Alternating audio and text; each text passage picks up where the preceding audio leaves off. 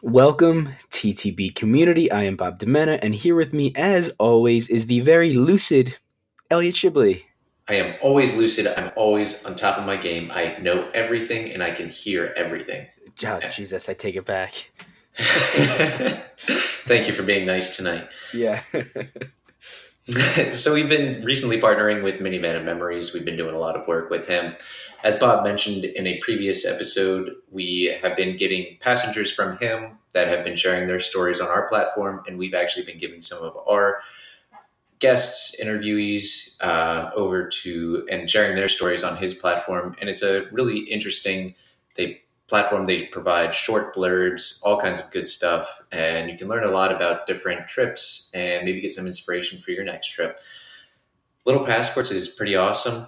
Uh, I think we've talked about that quite a bit, and still very excited. Amanda and I are. Whenever we have kids, they will be receiving one, and oh yeah, I, I assume Gia is going to be receiving one in the near future. Yeah, I think they started three years old, so we have a little bit of time. But um, I, I follow them, and I follow them on Instagram, and they kind of take you through some of the kits that they have, and they're so awesome. I can't wait. That's yeah, I'm really looking forward to that. Yeah, and we have a link to their website on our uh, auto our affiliates page, affiliates and partners page on our website. Yeah, so please check that out. So yeah. what do we have going on today, Bob? So today's guest we actually met through Minivan of Memories. Shout out to Aldison for hooking us up. Uh, he is an Aussie, a self-described tattooed traveler and teller of tales that once found a small squirrel inside a garbage bin in Washington D.C. Uh, he is a cancer survivor. He spent 244 days in the hospital. Uh, we were excited to hear his his story, his adventures, his mishaps. He had a ton of them. Uh, this was a really fun, awesome conversation. Uh, so, without further introduction, please give a very warm welcome to Alex Porter.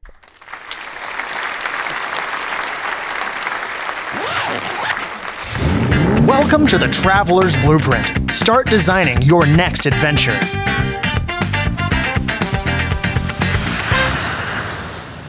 Alex, thank you so much for taking the time to join us on our podcast, The Traveler's Blueprint. So, we actually found you through Adelson, a minivan of memories, and we were reading a story on your trip in Panama to the San Blas Islands and kind of how you got lost out there.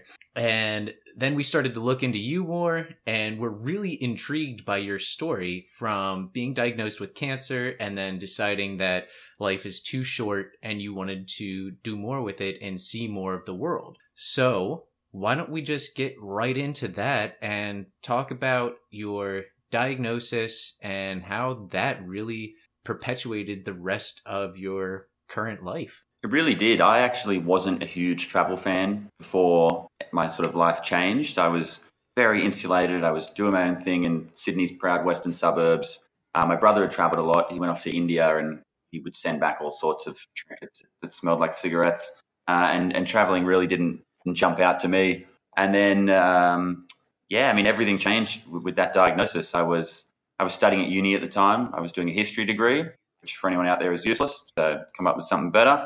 But I was doing my history degree. It adds nothing to your life, but I enjoyed it. I did enjoy it. and I was uh, halfway through, and I just started feeling I was just not feeling myself. You know, when you're just feeling run down, you're feeling tired. And I figured, well, I'm only I'm 19. I'm I'm invincible. I'm literally invincible. There's there's not going to be any dramas. So I just kept powering on and, and just doing the best I could. And my health just kept getting worse and worse and worse. And no one around me thought it would be anything serious. Um, so I got to the point that I just went for a, a, blood test and an ECG just to just to hear someone tell me that I was fine, and they told me I had leukemia. Wow. Yeah. And you were you were 19 when they told you that, right? I had just turned 20, so it was 2008, uh, and I just turned 20 years old. How did that How did that feel? What was that moment like? I remember that moment as clear as yesterday, and no matter how many yesterdays I put between now and then, I, I always will. I remember my dad. He he put me in the family van, this big white panel van that, that drove us all around because uh, I have four brothers, so there was quite a lot of us. And he drove me down to the, the local hospital uh, near, near my house. And he told me I was just going overnight. It speaks to how sort of young and naive I was. I just went, yeah, fair enough. Like, I'm going overnight. Like, why wouldn't I just be coming back the next day?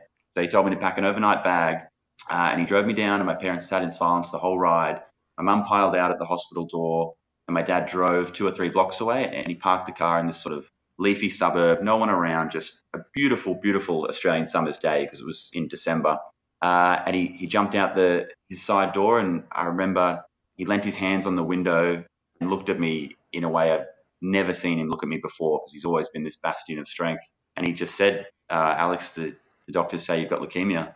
And I just, my world fell apart, just absolutely crumbled. It's hard to to understand your situation. Um, yeah, and so and so at that point, did you sort of start to piece together what your future held?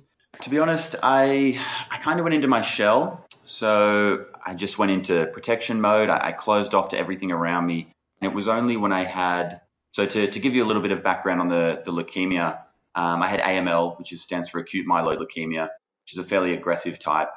And the, the doctors told me that the chemo that we want would give you normally is likely to give you heart problems down the line. It has worked in the past. It, it might work for you, but you're looking at heart problems down the line uh, if you survive. Alternatively, we can put you on this uh, sort of world first trial that will not give you heart problems, we're sure of that, but it might not work at all. Um, so you have to decide whether you want to risk not getting rid of the cancer or avoiding heart attacks down the line. Um, they gave me 24 hours to think about it, and uh, I sort of thought about it overnight, a very, very sleepless, restless night, and I accepted the trial and went on the trial the next day, which was normally chemo is about three months for, for what I had, but mine was seven months. So I had seven rounds of chemo instead of three on this trial. And the first month of the trial did not work. So the results were coming back horrendously terrible. Uh, there was grim times. I remember at, one point in the sort of darkest days, I, I picked out a song for my funeral. It was, it was extremely like extremely wow. extremely grim mentally upstairs, and it wasn't even a good song. It was a bloke who like was on American Idol. Like, so glad I didn't die. It was a terrible song, really terrible. But uh, the, the, first month chemo didn't work, and I I remember having this. I describe it as a, a spiritual experience where I I think maybe in some way I saw God. And after that experience, uh, the chemo is happening next month was week, and I was in remission 10 years since. It was insane. Wow. Wow, man, that that's incredible. And so your health just turned around at that point. And but you were you were in in the hospital for a total of how long? Was it 200 and 244 days in total. I, I yeah. Two whew, Wow. And and this is so it was this period once you were progressing that um, you were in the, you were in the hospital and and where your your aspirations to travel started to develop. Well, one, I want to hear about the very first moment, if you can remember that that you realized, you know, that you wanted to see the world. Yeah, the seed. Yeah, the, the seed itself was. I had a photo of the the heads on Easter Island, the Moai, uh, off the coast of Chile. I'm, I'm sure you guys are aware of Easter Island. I had this photo. It was the background to I think it was my laptop at the time, and having a history degree, or at least earning a history degree at the time, I just always wanted to go there. I thought that is the type of place where magic happens. It was so far removed from this sort of lonely little hospital bed I was stuck in, like a little jail cell, that that was the seed. I would look at that picture and say, one day, it's not going to be today, it's not going to be tomorrow. I promise one day, or my eyes closed for the last time, I'm going to stand on that island. And uh, looking back, that was certainly the seed of, of where my love for travel came from. Wow. It, where was your first trip once you actually what was the first thing you did when you got out out of the hospital um, when i got out of hospital it's funny because i because i was in there so long it becomes a home to you all the nurses are like your family you know all the patients like my health was doing better so it was just my new home and it got to day 244 and my doctor said oh it's time to go home and i was like no no like i'm so close to day 250 i don't want to go like that's an important milestone he was like no like you're you're cured mate like we don't need you here anymore. It's time to go. so it was very confusing there, but very bittersweet. Yeah, extremely bittersweet. I missed a milestone. but once I got home, I was a bit of a a bit of a mess for probably six months or so. I was really struggling to fit myself together. And my best mate, he actually he had a trip to New Zealand, which is just across the ditch for us. It's borderline belongs to Australia. And he was like, "Oh, you got to got to come to New Zealand with me." And I was like, "Yeah, you know, I'm just kind of doing nothing at home, feeling sorry for myself. Why not?"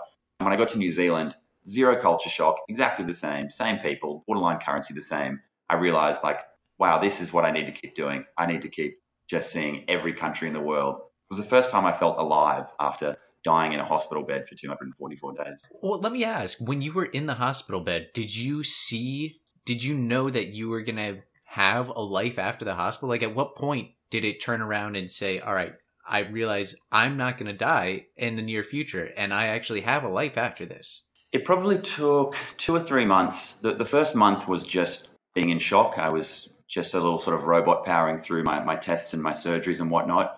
And then after my quasi spiritual religious experience, I had an extremely um, terrible health experience where I got a, a, terrible infection in my leg that was the worst pain of my entire life. Like when people give you that, give me a pain out of 10, this was a solid 10, a searing 10 in my leg.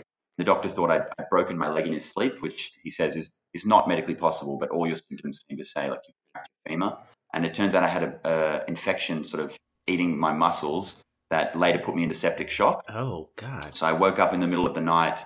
It was and this was just on the tipping point of it's either going to be a train wreck or it's going to work out. And I woke up in the middle of the night, and my my father, um, he was staying with me, he stayed with me most nights, and I just had enough sort of awareness, not knowing how I knew, but to tell him like I need help and I need it right now. And then I passed out and went into septic shock, and he hit uh, the alarm on the on the wall of the hospital, and doctors and nurses came pouring in and they did the classic adrenaline needle into your thigh to sort of bring you back and, and get you going again.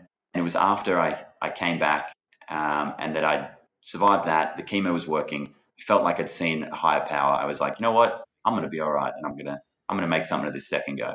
Yeah. And you are, you, you're doing just that. Your, your Instagram is incredible. Your stories are incredible. We're going to get into some of them in a little bit, but um, I so so I want to I guess fast forward a little bit and get into your I guess not necessarily your planning, but the realization where you you were going to Easter Island, right? Um, so this was a big deal. This is probably a huge turning point in your life. Um, when did you go to Easter Island? How long after I guess you were out of the hospital? So what was that gap? That gap, I got out of hospital mid 2009, and I didn't set foot on Easter Island until early 2016. So it was a, a solid seven years of, sort of planning and, and, connecting all the dots. Um, so it took a little while, but I, I, made it eventually. Yeah, and and so how, how how did that feel to to get there? I've traveled a decent amount, and every time I step foot in a new country, I can feel it. I I sort of get that tingly feeling, that sensation of being somewhere new.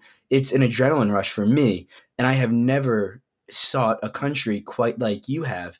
And so, um, in in, in I'm just I, I'm really curious to just understand that feeling for you. Yeah, Easter Island's an interesting one because I'd I'd planned it so much and I I had expected so much of it and I knew I was asking so much of it. And the I'd been in Chile previously for two or three weeks, sort of having a look at Chile, um, and I got the flight across, and it's kind of like the stereotype of Hawaii at the airport because you stay in these guest houses, your guest host is meant to meet you and give you the, the lei, like flowers around your neck, and then take you back to your little, um, you know, wherever you're staying.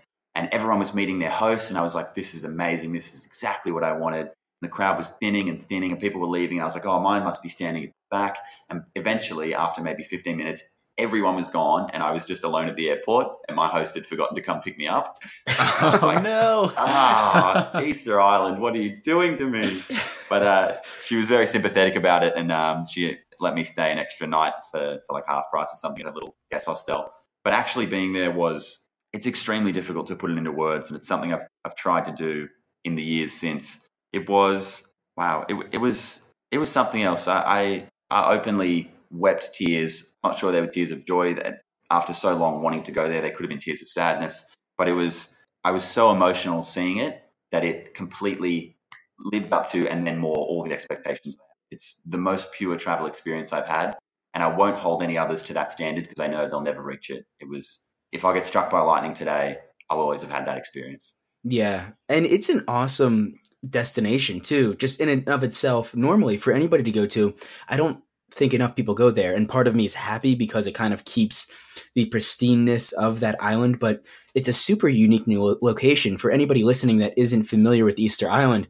It's this small island off of the coast of Chile, and it has those stones. Um, they're giant, massive stones of faces. I don't know the real history of the island. I do think I'm familiar with the history in regards to their demise. I believe they basically their population grew too big, they used up all their resources, and then ended up virtually dying because of it. Is that is that correct? A lot of people have said over the years that it's sort of a microcosm for humanity in general. That we're not careful, we'll do the same thing. But uh, as far as I understand, that that's actually changed over the last sort of five, ten years. Someone happy to be corrected if I'm wrong, but that that was a very Western centric view of history. And actually, they were extremely self sufficient. And it was only when Western people came and influenced the sort of science experiment, they were the variable and destroyed everything. But as far as self sustainability, apparently they were all right. Wow. So maybe they were a model. Yeah. Wow. Western civilization is still going to be the demise.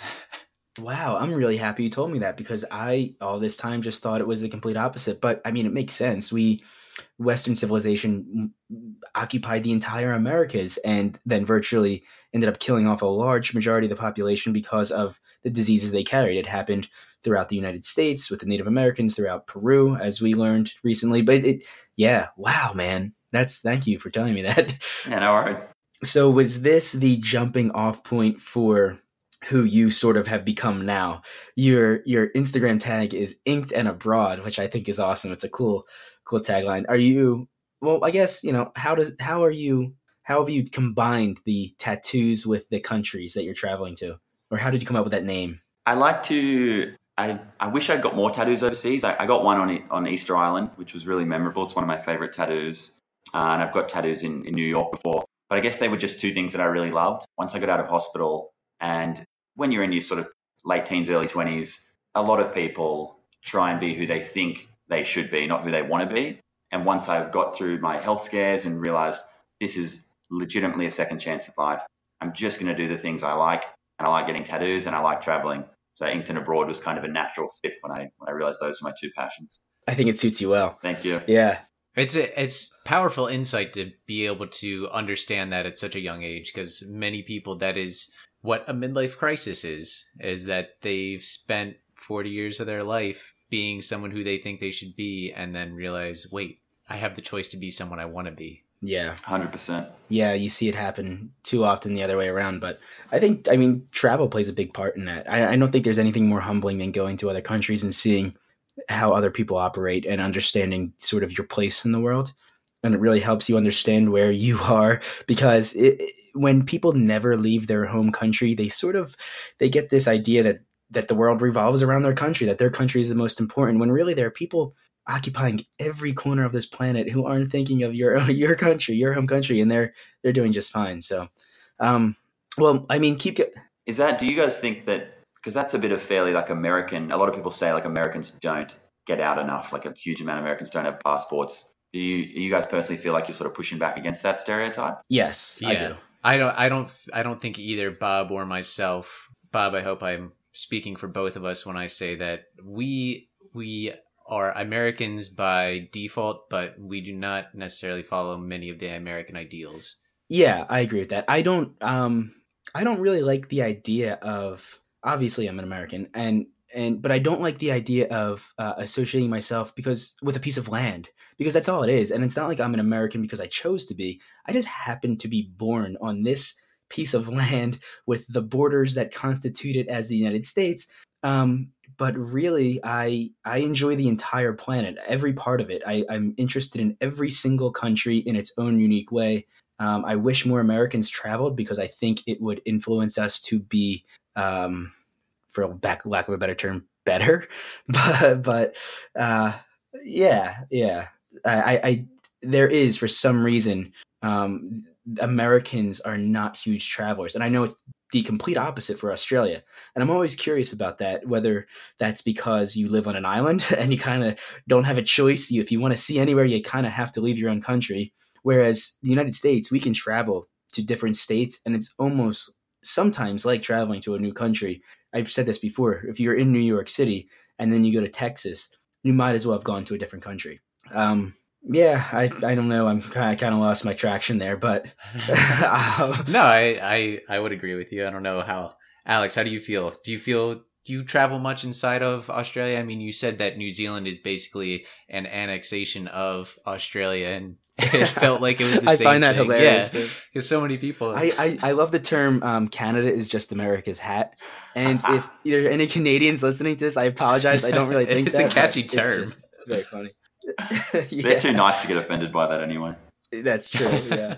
But yeah, for Australians, um, I've actually seen almost none of Australia, and I don't have a massive interest, which I almost feel guilty about. It just doesn't really concern me. Like I'm sure there's great stuff out there, but there's so much in the world that Australia's way down the list. I'll get to you eventually, but you're not you're not in the top ten, unfortunately.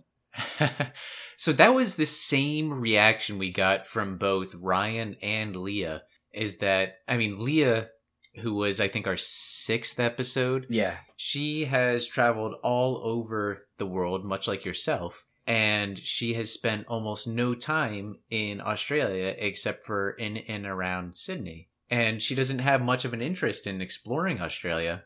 I found that interesting. I actually just tagged her in a picture yesterday or today and said, Have you been here? And it was a picture of um, that pink lake on the western side of Australia that looks amazing. And she was like, Nope, not yet. but No, you can get to New Zealand before you can get to Perth on the, the west coast of Australia. To so many closer places. It's so far away. right. Australia is what, a little bit smaller than continental US? So it'd be basically like flying from, yeah, it's basically like flying from Atlanta to Sacramento. Yeah, it's crazy. You can fit like all Europe in there. I, I still really think we've kind of talked around this subject, but travel is one of those items that many people that have a, for lack of better term, spiritual awakening, travel always seems to be the thing that people go to and are drawn towards. And I think there's a lot to be said about that because travel isn't just go take pictures and return to your home country and look at those pictures. I think travel is more about being and experiencing, broadening your horizon, feeling uncomfortable in places you've never been. And it's, as Bob, you just said earlier, it's humbling. You learn a lot about the world and you learn, in most cases, a lot about yourself, who you are and who you want to be. Yeah. Going into that, let's continue to talk about your stories. That's why you're here. And I know, you know, from talking to you through emails and a little bit before we started recording, you have some pretty, pretty good ones. I think we should start with the one that sort of uh, got our attention when you were lost at sea. Yes. So this was in uh, 2016. I was in New York at the time, and my brother was getting married. I thought it'd be a good idea to fly back and surprise him for the wedding. So I, I flew all the way back to Australia. So if he ever gets divorced, he owes me like four thousand dollars. But flew. I'm taking that back. And then when I came back to meet hey, my it's recorded on here. yeah, that's that's a, official now. He has to do it. And I went. Uh, I was traveling with my best mates at the time, and I flew back to meet them in Panama. And because I'd been out of the loop, one of my mates was like, "Oh, we're we're going to be doing a four day, four night boat trip off the coast of Panama." And I am open about this. I hate boats and I hate deep water. It's one of my greatest fears. I don't want to be around it. Give me like one of those. I'll be on no, not the Titanic. It's a bad example, obviously, but put me on a big ship. put me on a really big ship that's like a building and I'm sweet. But anything I'm close to the water and I'm, I'm out. But I thought, you know what? As you said, travel's about um, expanding your horizons. So I said, let's do it. And the area itself was was stunning. So it's these 378 islands off the coast of Panama, spread over 100 square miles. Highly recommend anyone check it out. It's just the, the crown jewel in Central America. Um, and the, the local people, the Kuna, live there. So they're, they're um, an autonomous territory that belongs to Panama, and they they just they run they run themselves. They run the islands. It's very um, they sort of live off the land. They they don't take more than they need. It's a stunning place. So the, the goal is to island hop and you know invest money in their sort of little micro economies and appreciate it and take the stories back back with you when you get home, which was the plan. But on the first day, we piled into this tiny boat. So we were on a tour with uh, there was 13 of us in the boat. It was called the Nina Christie. I'll never forget the name of the boat. Was this tiny little like tinny. It was I don't know how it was going to get from island to island, but the, the captain Manuel seemed confident. So we set off from first island. We probably had like maybe an hour or two on open water, which is beyond terrifying. So we're, we're hammering along, going over the waves. We had a giant bottle of rum with us. Everyone's singing, having a good time. And this monster wave comes over the boat, and the engine just turns off. Dead quiet from roaring to nothing. And land is beyond far away. You, you can see it. There's no way you could swim to it. It's, it's nothing. It's just there to tease you. And the captain, he's sort of he's looking around. We're all sitting there shuffling uncomfortably. And after maybe five minutes, he, he goes, "Oh, someone give me the rum." And I was like, "This guy is MacGyver. He's a visionary. He's going to pour the rum in the in the in the motor. He's going to get the boat going." And he put the rum to his mouth and had a huge sip and said, "The boat's broken. We can't move." And it was just it was beyond terrifying. We just sat there bobbing like a bunch of idiots in a boat, and the waves were, to me, they were like huge. They probably weren't insane, but in my mind, we were sliding up one side and disappearing down the other, and we just had nowhere to go. We were just drifting out to sea off the coast of Panama. And I thought, after beating cancer and giving my life a red hot crack, I'm going to die in a boat. My greatest fear. It was horrendous.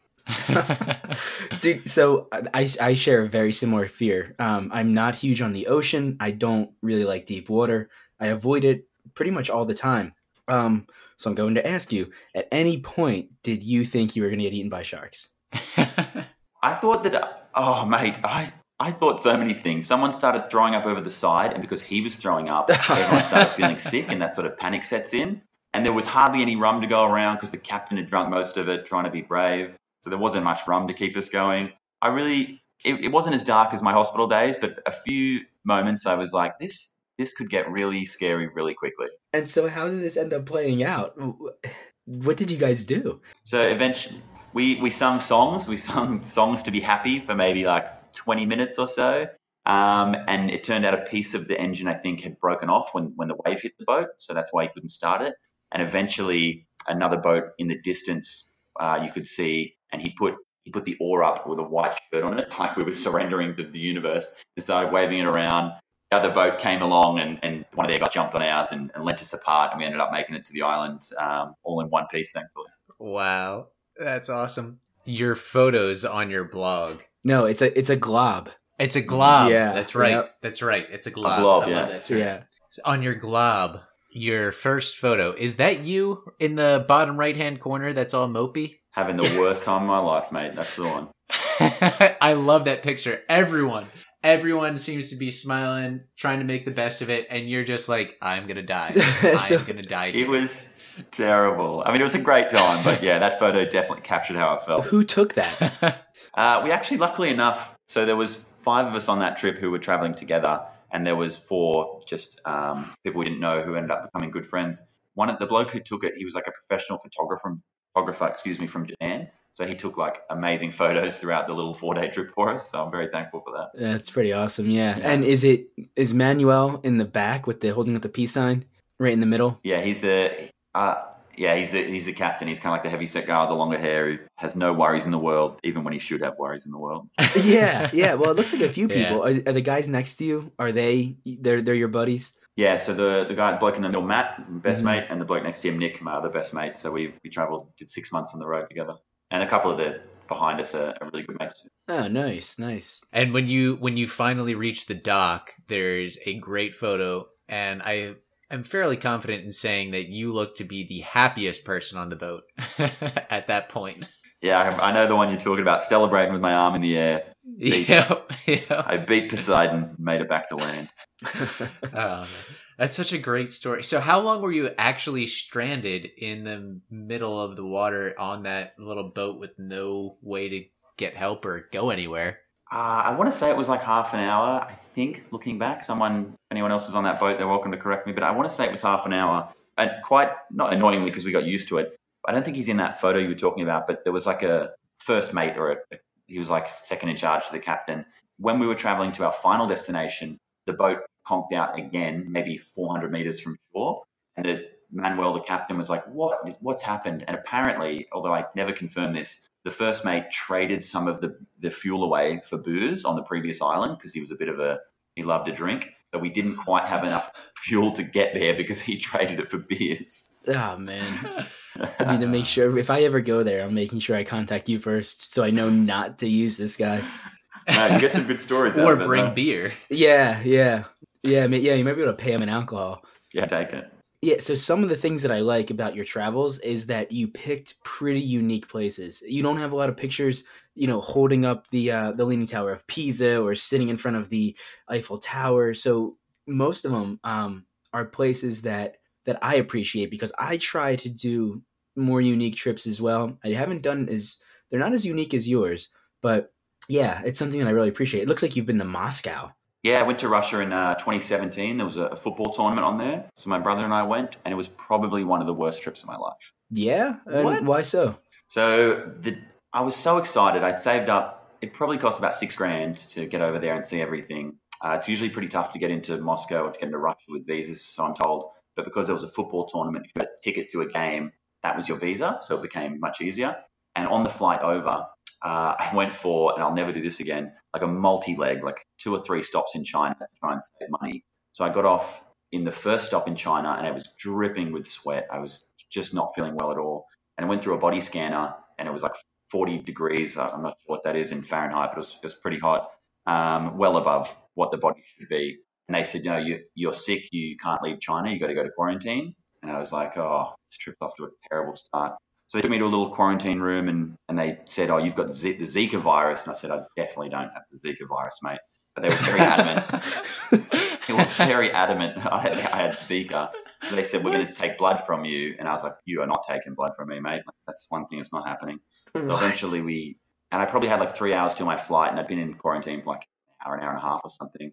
And they, they eventually said, we'll take um, a saliva test, but if you have to sign this form, and this form says, if you are, if we contact you with this result and you have a disease and you don't go to hospital in Russia, you'll go to prison in China. And I was like, I'm never coming back to China. Sign it. Like, let me go. Um, so they let me out eventually, and it turned out I had pneumonia. I didn't know, but I had quite bad pneumonia, which knocked me on my butt for Russia. And also in Russia, I got chickenpox. So that doubled up. You know, Wait, yeah, I would I would chalk that up to being one of the worst trips ever too. it was chaos. I couldn't get out of bed. And I'd already had chickenpox as a kid. Apparently, all the chemo destroyed my immunity. So I got it a second time. oh ah. wow. I didn't even know that was possible. Me either. I'm a medical marvel, mate. you really are. I Yeah. so somewhat related, but not really. This is going to be a small side tangent. I just learned that when you get your tonsils removed, they can actually grow back if they're not fully removed. Wait, how did you get on this topic? Where did you pull that from? I had no idea because he's a medical marvel. so, We're like lizards. are, you- are you asking about his tonsils? Just general, no, just general medical information. he's- His immunity was so he was actually able to get the chickenpox twice, which is uncommon. And growing your tonsils is uncommon if you had them removed, unless the procedure did not remove them fully. This is. We should just start a medical podcast. I think at this point. We probably Yeah. should. There's a lot. There's a lot I pick up throughout the day. well, and for those of you listening, not only are you learning about travel, but you just learned about tonsils as well. So, did you go to the football game? I did. I went to every football game. I remember going, they'd only just finished building the stadiums, so it was very exciting. And the first game, I was so dehydrated. I was so sick. I pulled myself out of bed. I went with my brother, and I got to the stadium. I was like, oh, can I have a water? And they were like, no, we don't have any running water in the stadium. There's only beer. I was like, I don't want a beer. I'm really sick. Please have some water? So I, went, I still went to every game, but I was I was holed up in bed most of the time. I got out and about. I saw Moscow and St. Petersburg and ducked over to Sochi. Be- beautiful country, amazing people, but majority of the time I was I was in bed, a bit sick and sorry for myself. It's probably six grand down the drain. Yeah, but you got some great stories. That's true. I did get some great stories. That's what it's all about. but great people and and beautiful country. That's I'm just generally curious. I've I've had an interest in Moscow specifically. What is that building that you took a picture in front of? Is that like their? Is that a political building? The one with all the the colors and Despite, I think it's St. Basil's Cathedral, if I'm thinking of the right one, in, in Red Square in Moscow, with all like the dome, colored Yeah. domes. Like, yeah. Mhm, mhm. Yeah, it's That's it, beautiful. Yeah, Yeah, As a country, yeah. most like Russia in general gets a bit of a bad rap. Um, sort of falls on the wrong side of some sort of ideological debate. The people couldn't be nicer. Like extremely friendly. Everyone seems to be very happy. Putin came up at the football on the big screen, and everyone lost their minds. So Yeah, Russia's Russia's come up a lot over here. I don't know what that means, but Was he actually at the game? he was at the game. Yeah, he was in like a oh. corporate box. I'm sure he was surrounded by people, but technically, I was in the same stadium without running water as Vladimir Putin. So that's pretty cool. After Russia, did you was that the same time you went to Latvia, or is that a different trip? Yeah, it was. No, that was the same one. I had like three or four days off in between the Australia's last group game. I went over there to see Australia play. They're not very good at football, so they got knocked out immediately. But I was still going to go see the final. So I had like three or four days free, and my brother and I were like, "Let's go to let's go to Latvia. Like, we've come all this way from Australia. Let's have a good time." And I was so crook. And I got to the airport, and he texted me. He was like, um, "I don't feel like coming to Latvia. I'll I'll just see you later." So I went to Latvia, like had like two seats in the plane, just had, just went to Latvia on my own, like had chickenpox, had pneumonia, didn't speak whatever language they speak in Latvia. It was uh, yet another train wreck, but it was a good time. I, was, I went to some cool pubs and met some cool people. All right, so let's. I want to hear. I want to hear a travel story that has a, a happier ending for you. um, oh, geez, what's a one with a happier ending? Mine tend to all be skewed to sort of horrible ends, aren't they? wait, wait, wait, wait, wait. So I so have, far we've only heard I three. know, well, I I have we have some notes on some of your your stories, and so um, let's talk about Colombia. Colombia. so Colombia is somewhere that well, so so let me just preface what you're about to say.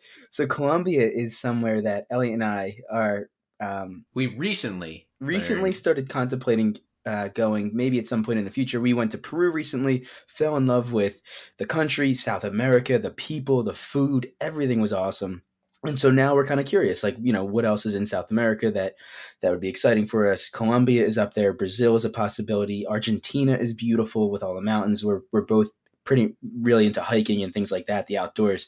So colombia is now on our list. It was brought to our attention by a friend who we actually had on the podcast before. His name is matt. He is a, a trek tour operator for Peru and is now expanding his operations into Colombia and is preaching that it is a like an up and coming tourist destination. It doesn't quite have the tourism industry of other countries, but um, it's getting on the radar. And sort of now's the time to go because uh, you won't be overwhelmed with tourists.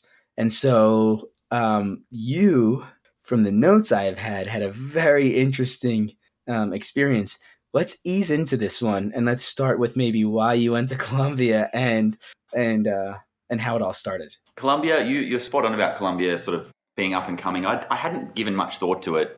When you think of South America, you think of Peru. I'm so jealous you guys got there. I'd love to get there eventually.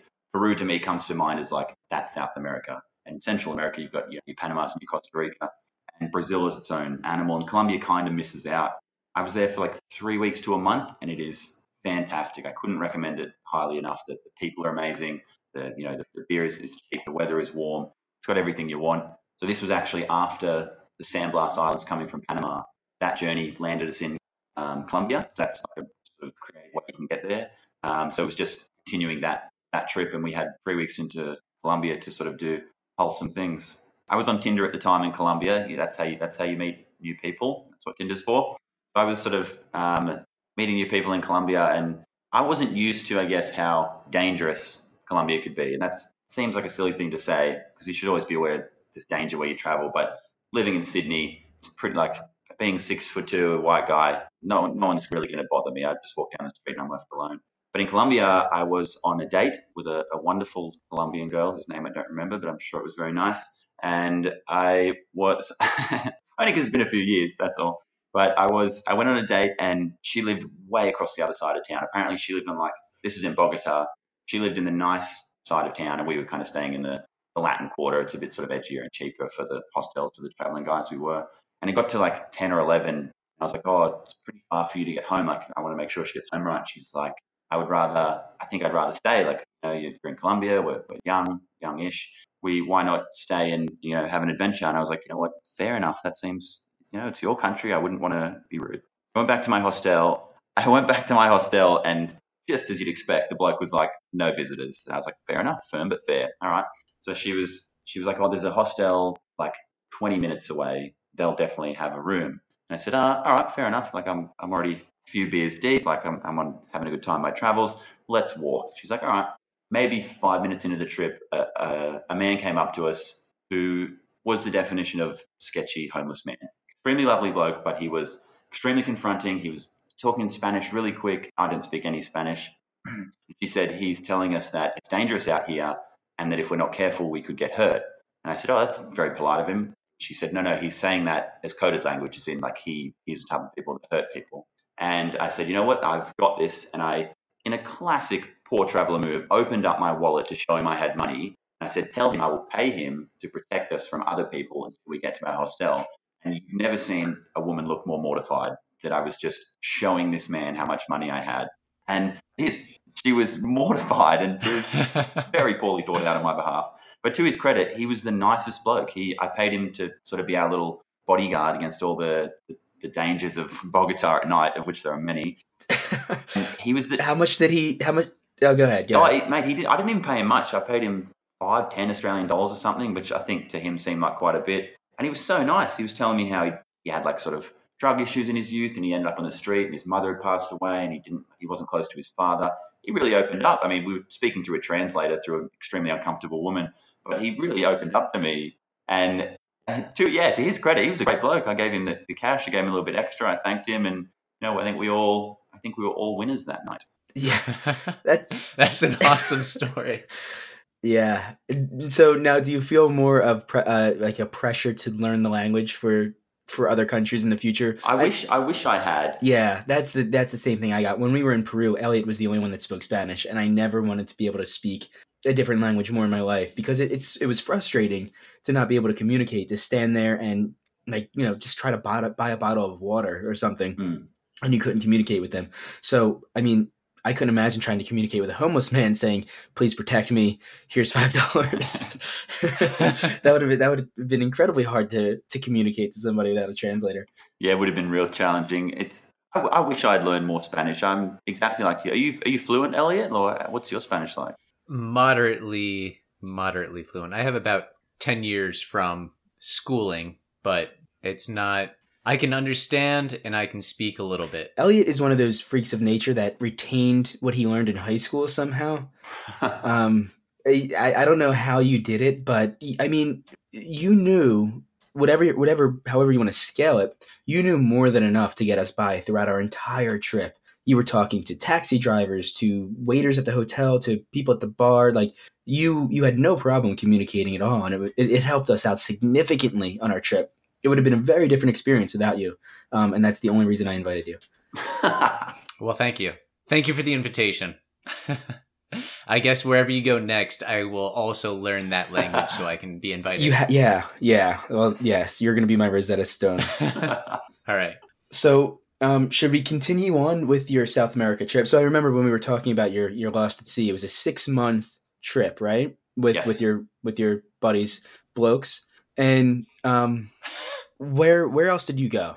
so we started in Vancouver. We flew into Vancouver. We had a, a good friend over there, and we drove across Canada, left to right, and ended up in uh, Halifax. Went to Nova Scotia. Oh wow, Uh, Did you go to Peggy's Cove?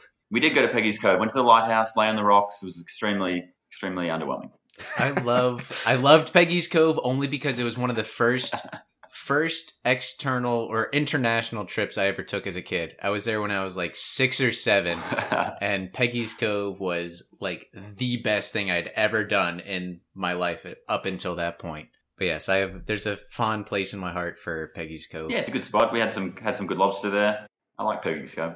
But it is I mean if I went back as an adult I'd probably be like, "All right, that's let's go." you know what we should have maybe a conversation or just a podcast on like what are the most underwhelming travel experiences people have ever had, and just do like a whole episode on on that. That would be pretty funny. that would be interesting. you know every every time we talk to somebody it's about you know what was your greatest experiences what did you like the most That would be great. what about the bad ones i mean alex has already segued into that for us so well, we've already heard three bad yeah ones. yeah um all right so yeah so go on All right, so you're in Peggy's Cove in Halifax. You've drove you've driven across all of Canada, which is fairly short from my understanding.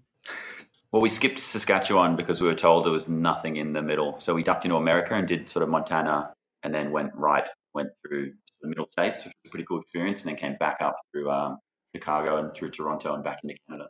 and so from nova scotia did you drive down into the united states or did you fly No, that was that was our buddy's. Yeah, that was our buddy's car drove us there. So we said goodbye to that um, that weary chariot and we flew to Boston, which was amazing. Had like my first Halloween, like American Halloween, which we do not have here. Like Halloween's a, a bit of a joke. Oh. You guys take it very seriously, which was cool. Wow, Oh, yeah. I actually I went to Boston for a buddy's bachelor party. Uh, I was the gr- I was the best man, and it was his bachelor party in Boston, and it was right at Halloween. Sick. So I've also experienced Halloween in Boston, and it was awesome. It was so much fun. So I know exactly what you're talking about. What year did you go? That would have been uh, 2015. Man, 2015. I, I don't remember when he got married, but we might have been there the same year. No, No? No, that's October. October 2015 is when we oh, met. Oh, so yeah, so he was married. Maybe he was married a few years at that point. The year yeah. before? Maybe. Yeah, years? yeah. yeah. Damn. But yeah, so I well one I didn't yeah, it was great. Loved it. Loved it. Loved it. I did not know that Australia doesn't celebrate Halloween like we do. No, I mean, we, we, yeah, we have it, and like bars will put on promotions and stuff, but you're not going to get anyone trick or treating. Maybe a couple of little kids who are sort of brought up on American culture, but no one's really dressing up. No trick or treating. It's just, yeah, it's just an excuse for the bars to have discounts. Interesting. On the Halloween, because I didn't know how serious it was, we were like, oh, we'll just we'll wear something in Boston. But people go all out with costumes. Like the costumes were insane, and we had all had because we've been in Canada, we had um like plaid shirts with, and we ended up going as like lumberjack superheroes. It was so dumb. We wore plaid and like red and blue shirts. It was just the worst outfit you've ever seen. I'm ashamed right now.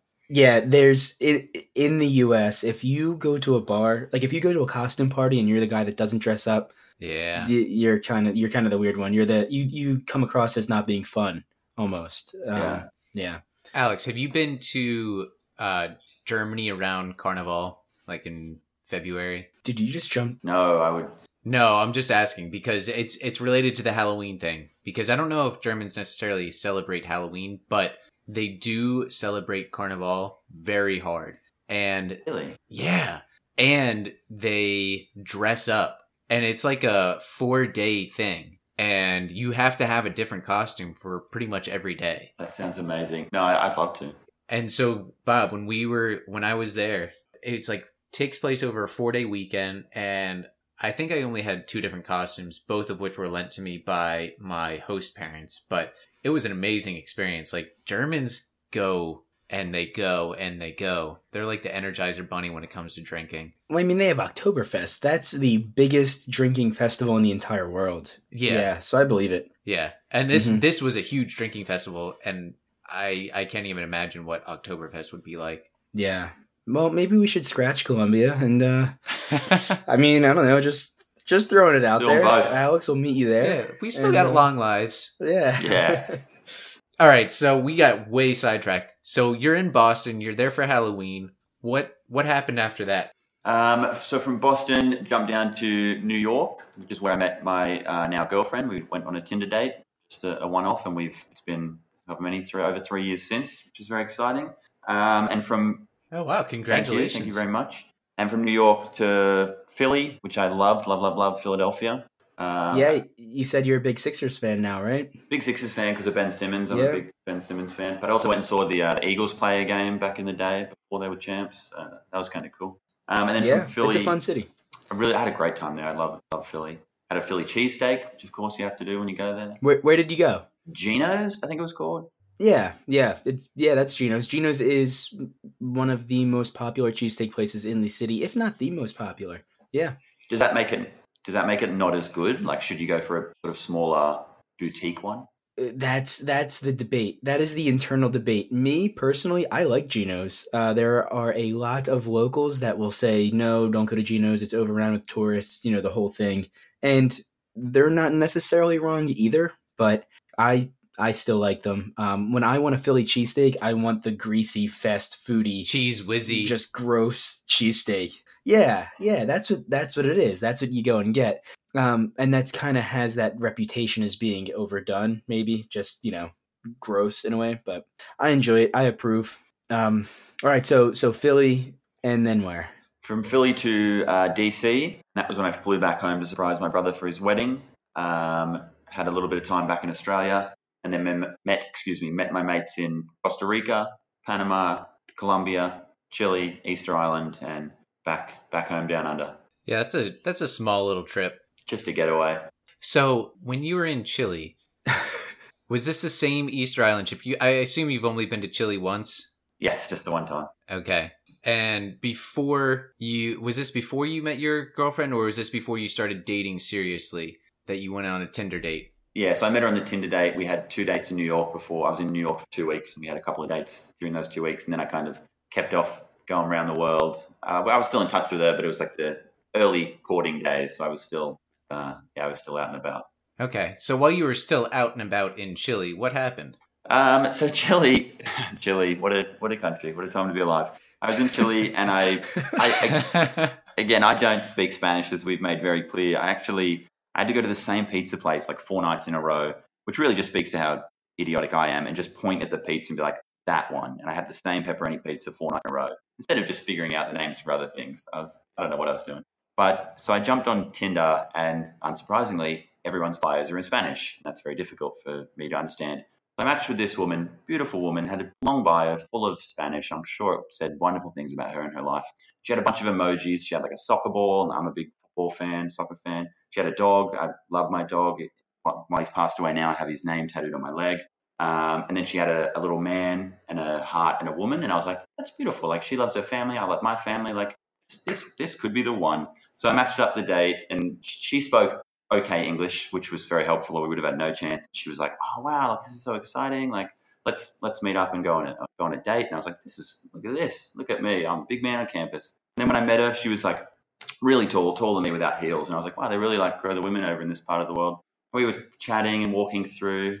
We were walking through uh, Santiago, which is a beautiful city, so much amazing history there. And she was telling me, oh, I'm so impressed at like what you're doing in life. I'm so impressed how open you are to new experiences. And I was like, yeah, well, who wouldn't want to go on a date with you know, a beautiful woman?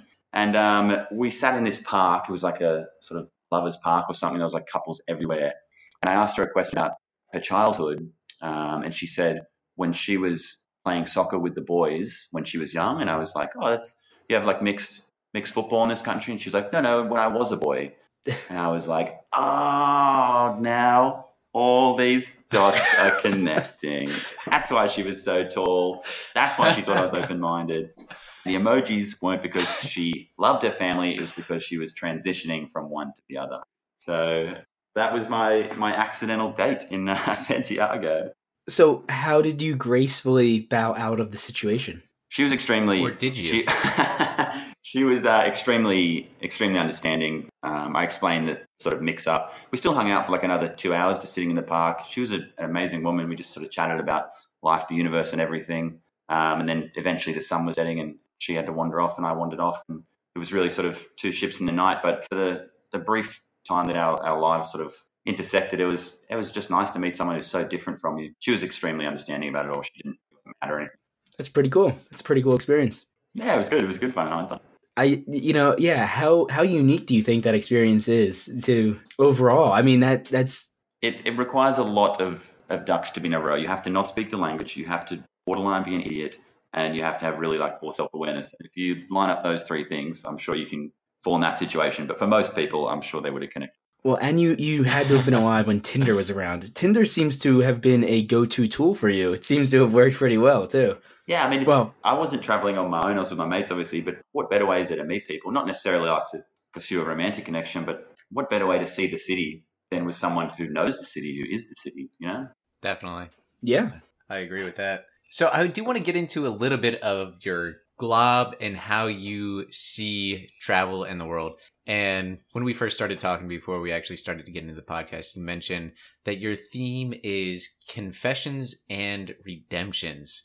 And as you said it, as you struggle to find a place in the world after your leukemia, and it involves dates, it involves dramas, and uh, stuff that you don't necessarily tell your mom. Yeah, that's what it's all about. I realized the treatment for anyone who's gone through cancer or is going through, and God forbid anyone who does have to go through it, the treatment is objectively difficult. There's, there's no two ways about that. But once it's over and people, the doctors leave you alone and people start looking at you as, all right, he's, he's normal again now, time to move on with life. The aftermath is, to me, far more difficult than that sort of intermediary period where you're dealing with it. So I came out not knowing where I should point my moral compass. Like if I if I relapse in a year, what incentive is there for me adhere to the rules of like this world? Which sounds quite dark, but that's kind of the place I was in. Like why why should I be a good person when something bad happened to me? Which is not a, a mature response to, to the cancer, but it's kind of where my 20 year old brain with it brain went with it, and uh, that's what my Inked and Abroad's been about. I'm either confessing a story where I went, you know what, I'm probably doing this because if I died again tomorrow, I think it'd be a good story, or I'm having redemption moments where I'm saying, you know what, I'm fighting back against the sort of how difficult it is mentally, and I'm doing something that is really making me feel good in my heart. Oh, I like it a lot. Yeah, that's that's really awesome. Thank you. Um, yeah, I enj- I've enjoyed your blog, your website, your Instagram. It's all been really really awesome to follow, and and I'm really happy that we got to know you. Thank you. So we've, I don't know, what would you say we've heard more of tonight? More confessions or redemptions? You've definitely heard more confessions because they make better stories. The redemptions, uh, getting lost at sea was a redemption because I sort of pushed past that fear of boats. I still don't like them, but I can, I can always look back and say, you went through your worst boat experience. You'll be fine going forward. So that sort of thing's a redemption. The rest of them were probably confessions, but uh, there's many more redemptions and confessions in the future that we can chat about. I'm sure. Unless you're on a boat and it sinks. Yeah, that's true. It- That it- it- worse. yeah, yeah, it could get worse, huh? Thanks for that. go on a That's, that's great. I'll just let, pop pop that in my mind. I, do, you go in the ocean around Australia? I'm not a big beach guy, no. Yeah, I I mean, I am petrified of sharks. It is my biggest fear in life, and Australia to me seems like one of the biggest hotspots for them. Um, I was just curious. I I don't even go in them. Um, I don't go in the ocean in New Jersey, and we don't have nearly as many sharks as you guys. But uh, there are probably there are a lot of ways that I could die. Getting eaten by a shark is not going to be one of them. But surely the beaches in New Jersey aren't as nice as Australia, right? No. No. that probably stops you as well. Yeah, yeah, absolutely. Have you heard of Atlantic City? I So- have, yeah. you have the beach and yeah so our our beaches are a mix of sand nice brown sand but then in them are just sprinkles of uh like um needles um Needles. no no it's not that bad but uh they're not as nice as australia to answer your question right. No. So I'm going to give another fun fact. You're more likely to die from a vending machine falling on you than a shark attack. um Maybe maybe not you individually, yeah but the average well i don't really buy snacks from vending machines or go in the ocean so you have to find a better better one Alex, when we were in when we were in Peru, our last day in Lima, we walked down to the beach and the other guy we were with, Brian and I, we walked into the water a little bit and Bob would not even dip his toe in no, that's not because I was afraid of getting eaten by a shark. I just no, it it wasn't. No, no, it's because we were walking around the city. Because then, as soon as you dip your toe in the water, then the sand sticks to your toe, and then you have sandy toe all day long. I just, I, didn't, I just didn't feel like dealing with that. We had to walk around the city all day. I was just thinking practically. it's fair. Mm-hmm. Yeah. Well, do you have any plans, uh, travel plans for the future? Um, I just got back from Europe a couple of months ago, so that's kind of used up my uh, my funds for a little while. The, you even mentioned it before. Egypt is big on my list. I love to go to Egypt. The history there is something that Yeah. really jumps out at me. Well, maybe when we end up going, we can meet you out there. I think a, a trip that Elliot and I were eyeing up would be something along the lines of Egypt and then Petra, Jordan, Of course, and then maybe sprinkle in Israel if we have the time to do it. that'd be amazing. Oh, what a- So has has your history degree or your history studies influenced some of where you traveled? It, uh, yeah, I think it has helped. It's helped me appreciate and sort of understand it on a slightly deeper level. Sometimes people sort of ask me a question or, or try and get some insight into what's happened, uh, which is nice. And that's why Greece is also big on my list. I'd love to sort of see the home of democracy and really explore classical Greek history. So definitely, yeah, no, the more I think about it, definitely the history degree is where I've gone. What is the next country on your bucket list? Um, I'm hoping to go to Bali. I've been there twice already, but I'm hoping to go to Bali to celebrate being 10 years cancer free, have a bit of a cancerversary, if you will. Um, so hopefully that one is next on the list. But as far as proper international ones, ooh, tough one. Probably I liked Peru. I really want to prioritize Peru. I've got to see Machu Picchu. I check that out. I think you should. It was absolutely incredible, and uh, and you know what? We have a full itinerary that we can just send you in an email, and you don't have to do any planning. Follow it over. What was it like with? There a problem with altitude going up to Machu Picchu? Uh, there was a, there was a problem with altitude. So so when you go to the Sacred Valley on your way to Machu Picchu, you land in Cusco, and Cusco sits at eleven thousand feet, which is how many meters, Elliot? Like thirty five hundred? Thank you. Um, see, that's why I keep them around. So um, we did have we did I did have some issues with like headaches and just a little bit dizzy in Cusco, but Machu Picchu sits at seven thousand feet, so it's a little bit lower. Um, I felt it a little bit. It you get out of breath very quickly just walking or walking upstairs. It wasn't overwhelming for us, but some people do have pretty bad um, stories of suffering from altitude sickness. As long as you give yourself some time in Cusco, you should be fine. We Mm-hmm. we hiked around all day, and I think that's what actually made us uh, do better hiking up Machu Picchu, right, Bob? Yeah, I mean it was still super difficult, but uh, yeah, we did it. We did it, and I- I couldn't recommend it. worth it, I'm sure. Uh, ev- every minute of it was worth it. Even getting to Machu Picchu, and you're at the gate, and you kind of feel like you're getting ready to walk into like an amusement park ride. There's just tourists from the United States and Canada and Australia and Europe, and it's it was kind of annoying. And then you walk through and you you see Machu Picchu for the first time, and that all just flushes away. And you realize where you're standing and what you're seeing, and the history behind the architecture and the, the, the granite mountains around you and to just stand there and take it all in was one of the greatest experiences of my life. Um, so I definitely highly, highly recommend it.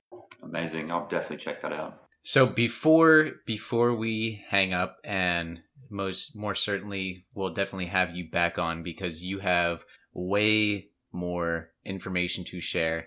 But can you share with our listeners how they can follow you either through your blog or through social media? Certainly. So it's uh, inkedandabroad.com is the blog. Feel free to check it out. There's there's many more of these confessions and redemption stories. Just please don't show my mum. And as for social media, uh, inked underscore and underscore abroad on, on Instagram. Um, and there's an Inked and Abroad Facebook if you want to check that out too. So Inked and Abroad across the board. Yeah, and when we when we release this podcast, we're going to be tagging you in all of the pictures that you provided to us. And uh, yeah, man, thank you so much for coming on the show, and we're looking forward to a new friendship. And uh, like we've invited guests in the past, if you're in the United States on the East Coast in Philadelphia, let us know, and we will show you a good time. Absolutely, guys. I really appreciate it. And bef- quickly before I go, I just want to say if anyone is dealing with cancer or is going through sort of tough times with their health, just power through. I promise you on the other side, magic happens. Just keep powering through, and it, the light cuts through the darkness. I, I, I promise you that. Thank you so much. I think that's a good way to end it. Yeah, thank you. No worries, boys. Thank you. Wow, yeah, this episode really hit close to home for me. Um, I'm excited to share this episode with my mom. I think I've told her about it already. And that's one of the benefits of being a family member, is that you get to learn about all of these episodes before they come out. Inside access. Exactly.